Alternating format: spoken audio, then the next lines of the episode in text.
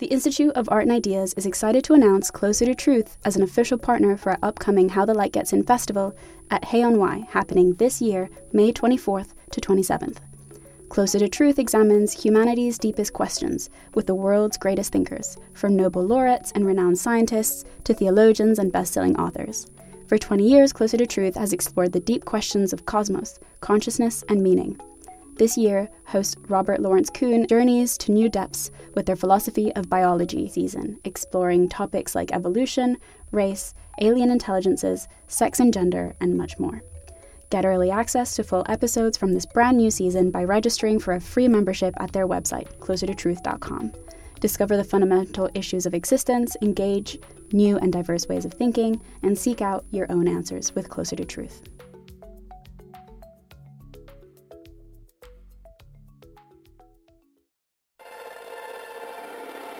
Thanks for listening to this Institute of Art and Ideas podcast, bringing you philosophy for our times.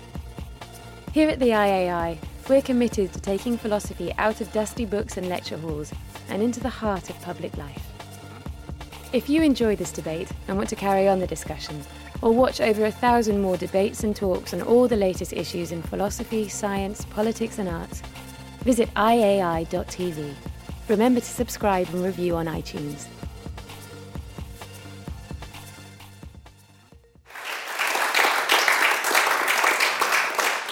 What future are we heading towards? And do we really want to go there? The whole idea of human enhancement has long been confined to the realm of sci fi, but with advances in everything from genetic engineering to robotics, it's now becoming very much a reality, or at least a potential future reality.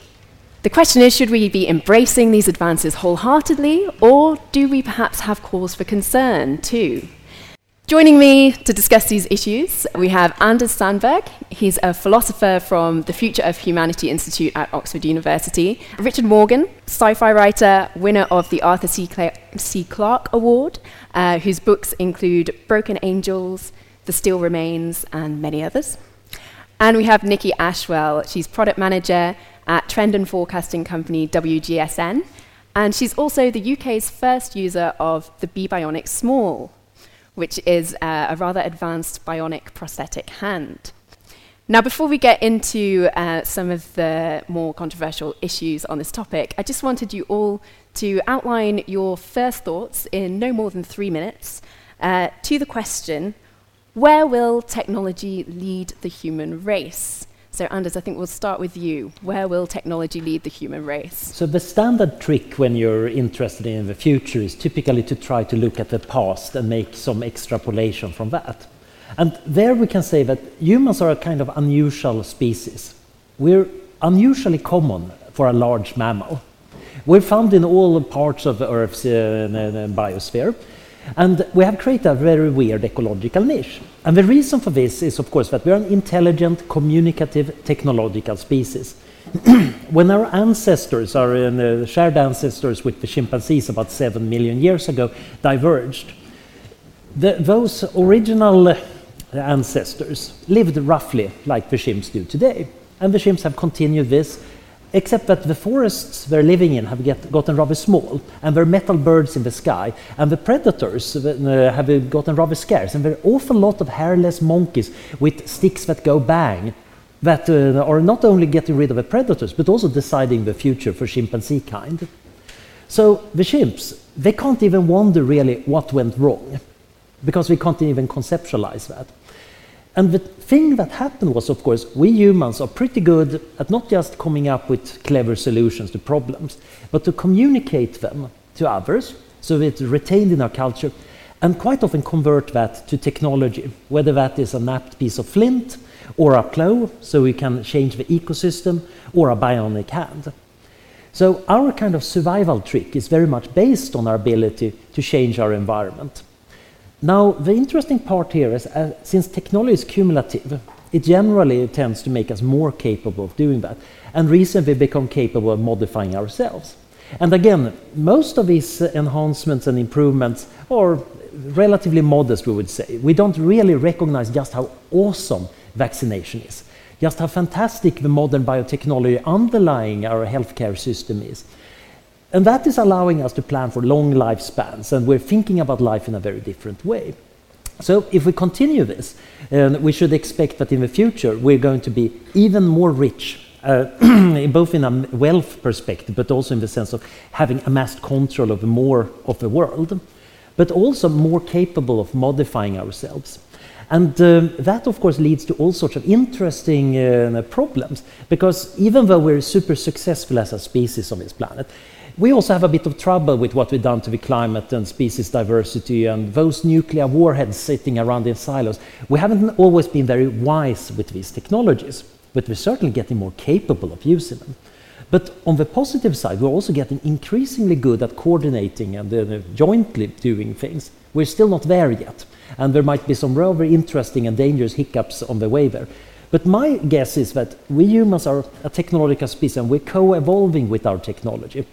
The real question is, of course, so if we can eventually uh, become totally technological or whether we create technology that can evolve without us. And I'm sure we'll hear more about that later. Richard, what's your take on this? Where, where will technology lead us? I make a living from writing science fiction, which is very often described in the sort of critical uh, media as dystopian. Uh, I, I would take issue with that a bit. But yes, fundamentally, there's not a lot of money in telling stories about futures in which everyone's really happy and just sits around enjoying themselves. Uh, you know, you can't go very far with that. Um, so, yeah, my, my outlook professionally has tended to be, oh my God, look at this mess. You know, how, could it, how can it get worse? Um, that said, I'm a qualified optimist. I, I think the point is, uh, yes, we, we're a technological species and we're wedded to our technology and always have been. I don't think we can really do anything about that. I was on a panel earlier today where there seemed to be some talk of kind you know, that we would have to step away from it in some way. Um, and I don't think you can do that. We are the problem, really, uh, not the technology, and we do have a tendency to misuse it. But I think what's very, what's very uh, encouraging is that along with our technological prowess and along with our intercommunication, and I think especially related to our intercommunication, we're also gaining an enormous amount of self-knowledge. Uh, we're learning, even in, even in my lifetime, okay, it's a bit longer than you know, I like to think about, but still, it's relatively short space of time. Even in my lifetime, the, the, the extent to which we better understand human genetics, uh, how that drives our behavior, to what extent how we interact with other human beings, the, the, the, the dynamics of social interaction, the dynamics of, of, um, of how societies are built, the dynamics of government, how, how, we, how we govern our societies. All of this is subject to a massive amount of scrutiny and as a result is also subject to a massive amount of, of advance. And I think, ultimately, I'm optimistic because I think we will get a handle on these things. Uh, we, we will start to see how we can, uh, I said in a previous thing, get a judo hold on our worst tendencies, if you like. You know, we know that we behave badly in this particular fashion, and we know that if we get our hands on the kind of, the kind of future technology that, that, that seems likely, that's going to be a big problem. How can we get a lock on ourselves so that we don't do that and we go somewhere else with it? Um, and I think our chances of doing that are getting better all the time. They, they, they, it's not that they're, that they're great, it's not that this is a, a sure thing. Um, but I do feel a lot more optimistic than I would have done, say, 20 years ago. Um, I really do think uh, there's a lot wrong with the world, always has been, and probably always will be to some extent. It's easy to feel pessimistic. But I don't think, I, I don't think things are getting worse. I think they are getting better, slowly and incrementally. And the technology is part and parcel of that change. So I'm, I'm, I think, yeah, the future is bright to that extent. Uh, and Nicky? So I guess I come at this from less of an academic or theoretical or, to be honest, even well-read perspective than the other two gentlemen. Um, but I do come at it from a practical perspective, being probably the only person in the room with a bionic enhancement. She looks around. um, and I can say that I think that we will struggle with um, the changes that technology will bring because on a personal level, it's all very well to see these technological changes that are happening, but it's harder to actually accept them as part of your body. And I think we risk causing a greater polarity between the rich and the poor and the people that are willing to accept these changes and the people that aren't. I uh, don't know if you could imagine if I wasn't wearing this hand and it was readily available and I didn't want to accept it, would that make me more ostracized because I've had that option and I've turned it down? If I was in a wheelchair and somebody offered me a new pair of legs but I didn't want them, what would people think of me then? So I think, you know, from that perspective, we will actually struggle and we will have this uh, continual dilemma where ethically we just don't know what to do with ourselves. Great. I wanted to start at the beginning, really, and that's to ask the question of what is it to be human? What does being human mean? And is that changing? Perhaps, Anders, you'd, you'd like to start there. That's kind of a classic philosophy question. Uh, it, it's a great thing to write an essay about because you can always find somebody to disagree with. Uh, and uh, there have been, of course, a long tradition of trying to define it well.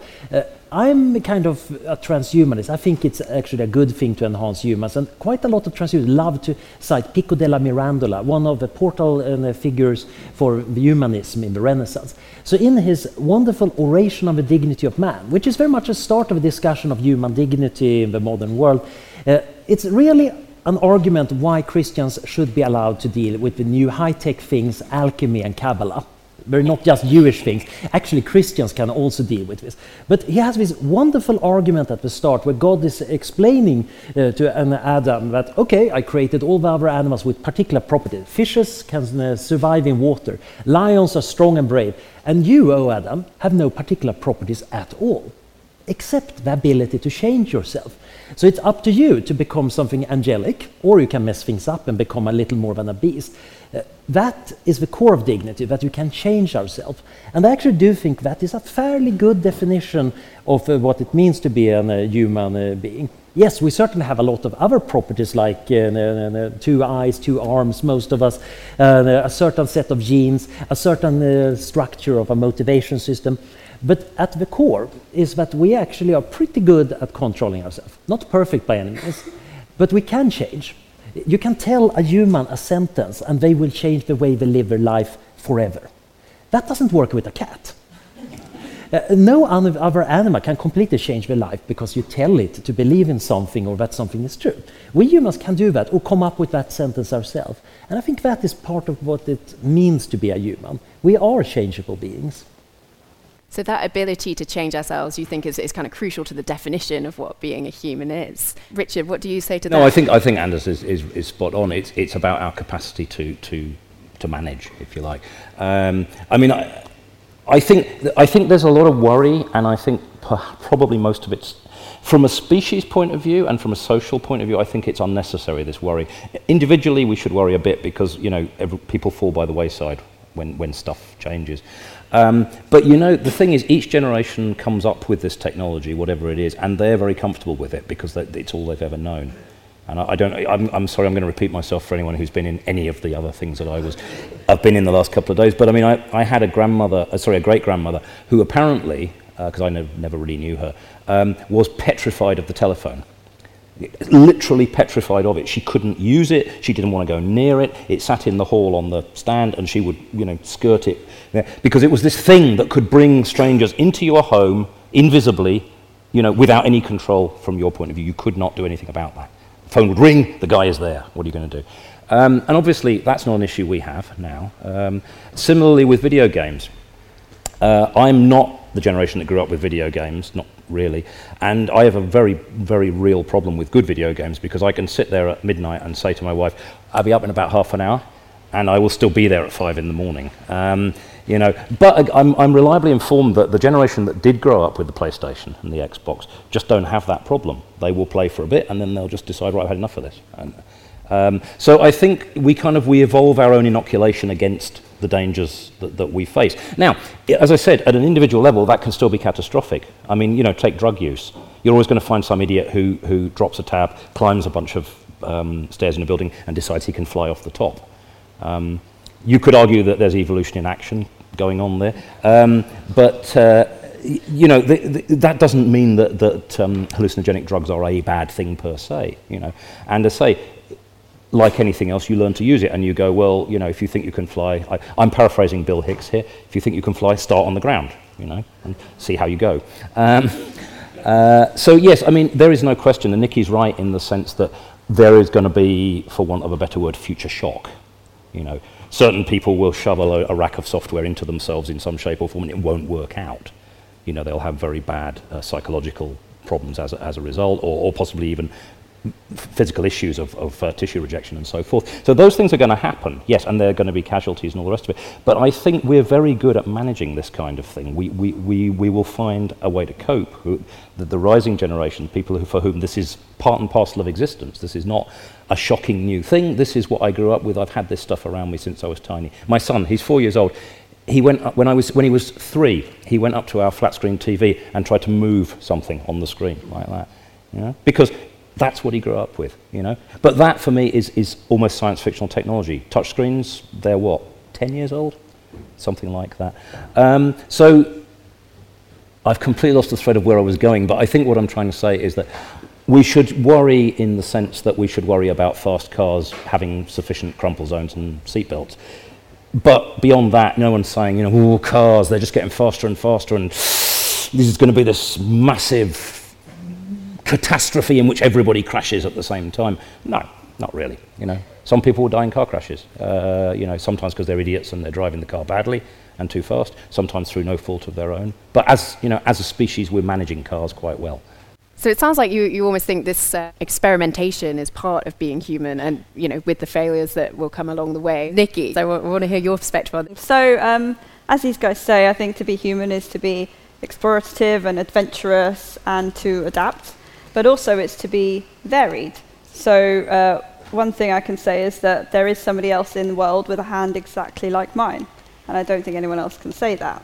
So just thinking about the different types of technology and what we can implement, if we start to all wear bionic hands, then we all have the same hand, and we take away something that is very crucial to us being humans, which is that we are all different. So how do we, we need to make sure that we maintain that identity and that being able to be our own unique people and we don't become some sort of identikit uh, clones, which is definitely a very extreme ideal, but not something, you know, as a as a concept, I think we can all agree that we don't want that. So how do we let technology adapt our bodies and how do we become enhanced by technology but without becoming identikit?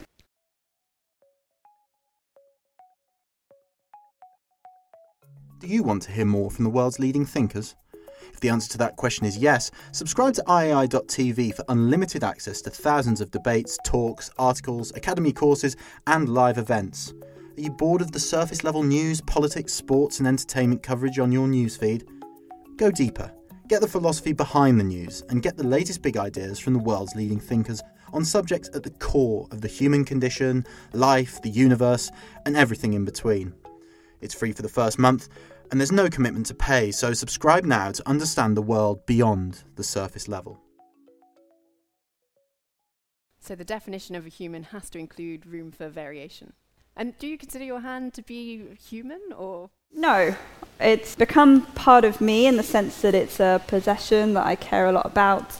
And at times I've had, you know, negative reactions if somebody's touched it when I didn't want them to, in a, possibly in a similar way to if somebody picked up my phone that I didn't know. So, in a way, it's become part of me, but it's not human. Great. Okay, so moving on to the, to the next theme should we enhance ourselves? Nicky, if I can go back to you first, actually, because um, obviously you're on the panel, and a lot of people would think that your hand is a, an enhancement. Uh, first of all, do you, do you consider it? Um, I think it's an adaptation for me. Uh, um, you could say it was an enhancement because it's enabled me to do a few things that I couldn't do before I had it. So, um, just to give you some background, I was born without my right hand, and then I got this one a year ago when I was 29. So I, I'd already learned how to do everything in life without it, and then I learned how to do everything in life with it, so that I had that choice. um, so in that sense, it does enhance me slightly, but I would as well as this being an enhancement that I've obviously embraced, I could never argue that we shouldn't enhance ourselves because I imagine everybody in this room already has. You know, if anybody's taken the contraceptive pill, they have made a choice and they have chosen to enhance themselves by not getting pregnant, or they've been vaccinated and they've chosen to enhance themselves by not getting rabies. I don't know. um, so we already do things that prolong our lives and make us last longer in this world. I don't think anybody would turn around and say, actually, I don't want my great uncle with cancer to have chemotherapy. I'd rather he just died and was, you know, part of natural selection. So there's no way I would argue that we shouldn't enhance ourselves. It's actually quite interesting to try to come up with good anti-enhancement argument. So I already come out that I'm generally on the fairly pro-enhancement side, which is of course kind of fun in the philosophy department because one of the main things we do in philosophy department is uh, to try, try to hack each other's views in, to shreds. Uh, that's what a philosophy seminar is about. Blood should be flowing. Uh, but generally the anti-enhancement argument, I think many of the biggest and widest arguments don't work. So back in 2000, Francis Fukuyama, who's famous for having written a number of books that are actually uh, rather wrong, and wrong in interesting ways, wrote Our Post-Human Future, which was a general broadside against enhancement. Essentially any argument against enhancement you can imagine is in there. I think he's coming from a fairly conservative point of view. Deep down, he has got a different view on human nature. He thinks there's something essential that we might lose if we modify ourselves. And that's the real reason. But then he tries every other argument. And of course, the natural reaction was hey, there is a philosopher who's kind of aligned with George W. Bush and his bioethics panel. Let's attack him. So there was a lot of pro enhancement arguments that emerged from that. But overall, there seemed to be these kind of big universal arguments about human nature and human dignity which don't seem to work that well. Then you have interesting arguments about autonomy. If you enhance yourself, parts of your life are no longer under your control. Uh, I don't know about your arm whether I can hack it uh, wirelessly or not, but there are certainly brain implants that have really bad firewalls and uh, you can do some very creepy things with them. Uh, and of course, if we think about designer babies, one reason we might uh, think that that is not a good thing is that we can totally imagine parents being very driven and thinking, I want to have a little Einstein that can play the piano and do well on the stock market. Of course, I'm going to push them to become that ideal child. And that would probably be a good, bad thing, regardless of whether any genes were modified or not, because that's just bad parenting. Uh, then you have the interesting issues, which I think are much more popular here in Europe. What about equality? Who can afford to be enhanced? And what are the social uh, forces attached to that? If my boss wants me to take uh, stimulants like modafinil to work harder and better and longer at uh, my job, how can I resist him? Can he actually push me to that? Uh, uh, do I have a right to say, no, I want to be unenhanced? Personally, I certainly believe that. So you do are obviously at least fundamentally pro the idea of enhancement, but does that mean that you're for any kind of enhancement? Surely there's some kind of limits. Surely there's a line to be drawn. As soon as it's something to do with the future, we suddenly we do seem to to suddenly absolutize it. You know, in the sense that because I think the one about competitive babies is very interesting because the problem will be yeah, designer babies make them smart, make them mentally strong. You know, do, there's this idea argument that there's a genetic basis for grit and you know jury's out on that, but still, do you make your kids give them more grit, give them you know these abilities and things? And of course, the problem will be yes, if I don't, I put them at a disadvantage against all the other people who will. But the thing is, that's an argument that's still going on now. You know, do I put my children into a private school? Um, do I move so that I'm in the catchment area for a better school? So it's not that these are new moral questions. They're just they're the same old human questions, just being framed in a new way. And similarly, we, I mean, you know, for me, the issue of, you know, do I put my kid, do I move so that I can put my kids into a better school? Well, I, you know, personally, the answer is yes, you do, if you possibly can. But the larger answer is, and it is the duty of any civilized society to make sure that you don't have to. That by definition, all our children have the chance to go to a, a good, safe school that will, will gift them ready and get them ready for life. Similarly, with, with you know, genetic enhancement in, in embryos, it needs to be it needs to be looked at. It needs to be um, legislated, and we need to find a way to make sure that, that, that it, it, works as a common good. But there's nothing new about that.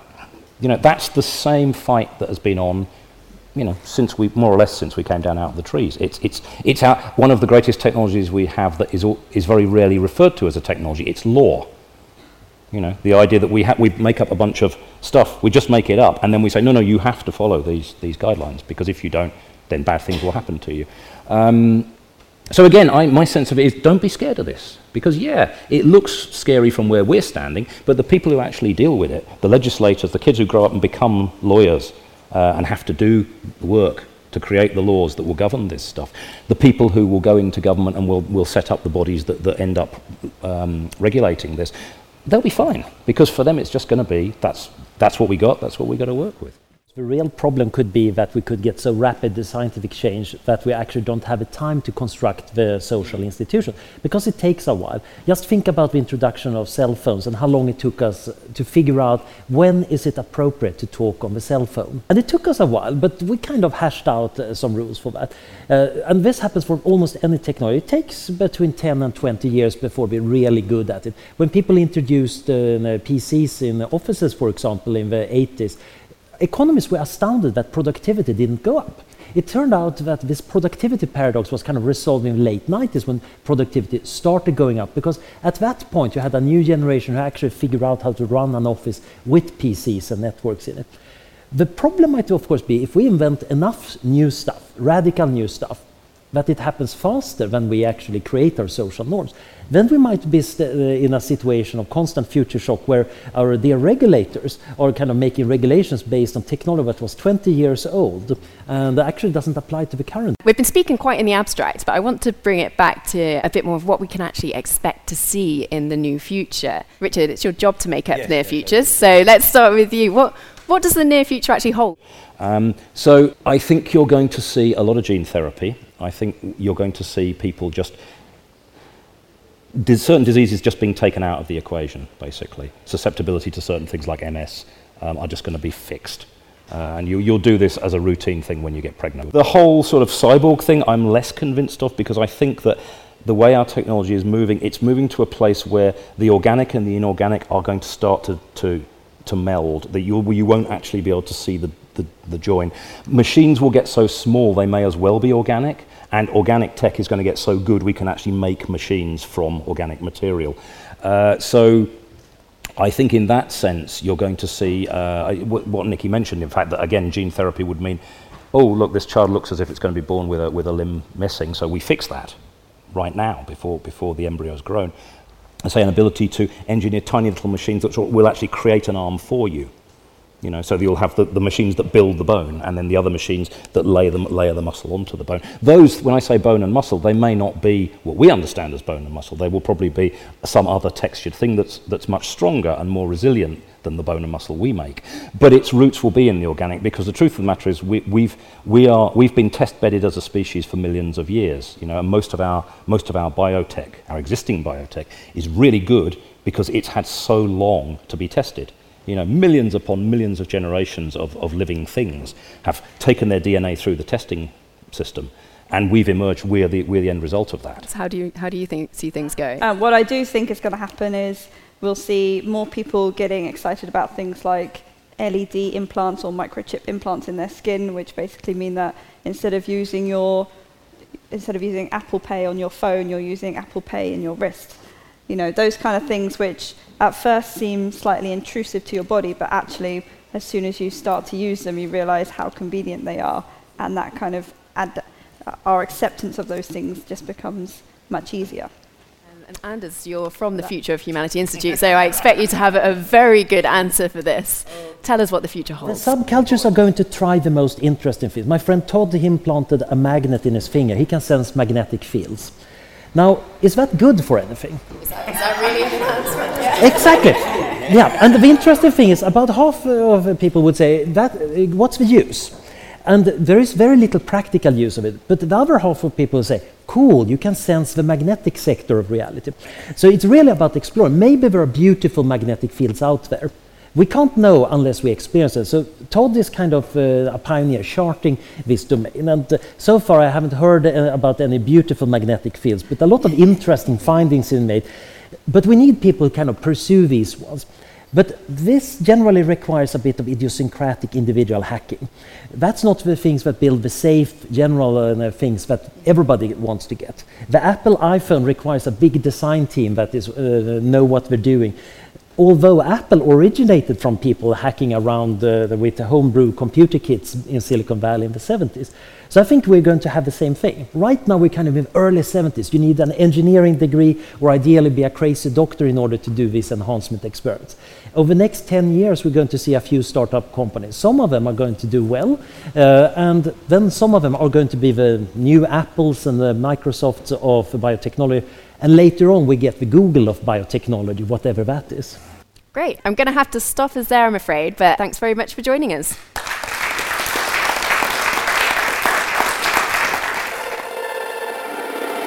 Thanks for listening to this Institute of Art and Ideas podcast, bringing you philosophy for our times. Here at the IAI, we're committed to taking philosophy out of dusty books and lecture halls and into the heart of public life. If you enjoy this debate and want to carry on the discussion, or watch over a thousand more debates and talks on all the latest issues in philosophy, science, politics, and arts, visit iai.tv. Remember to subscribe and review on iTunes.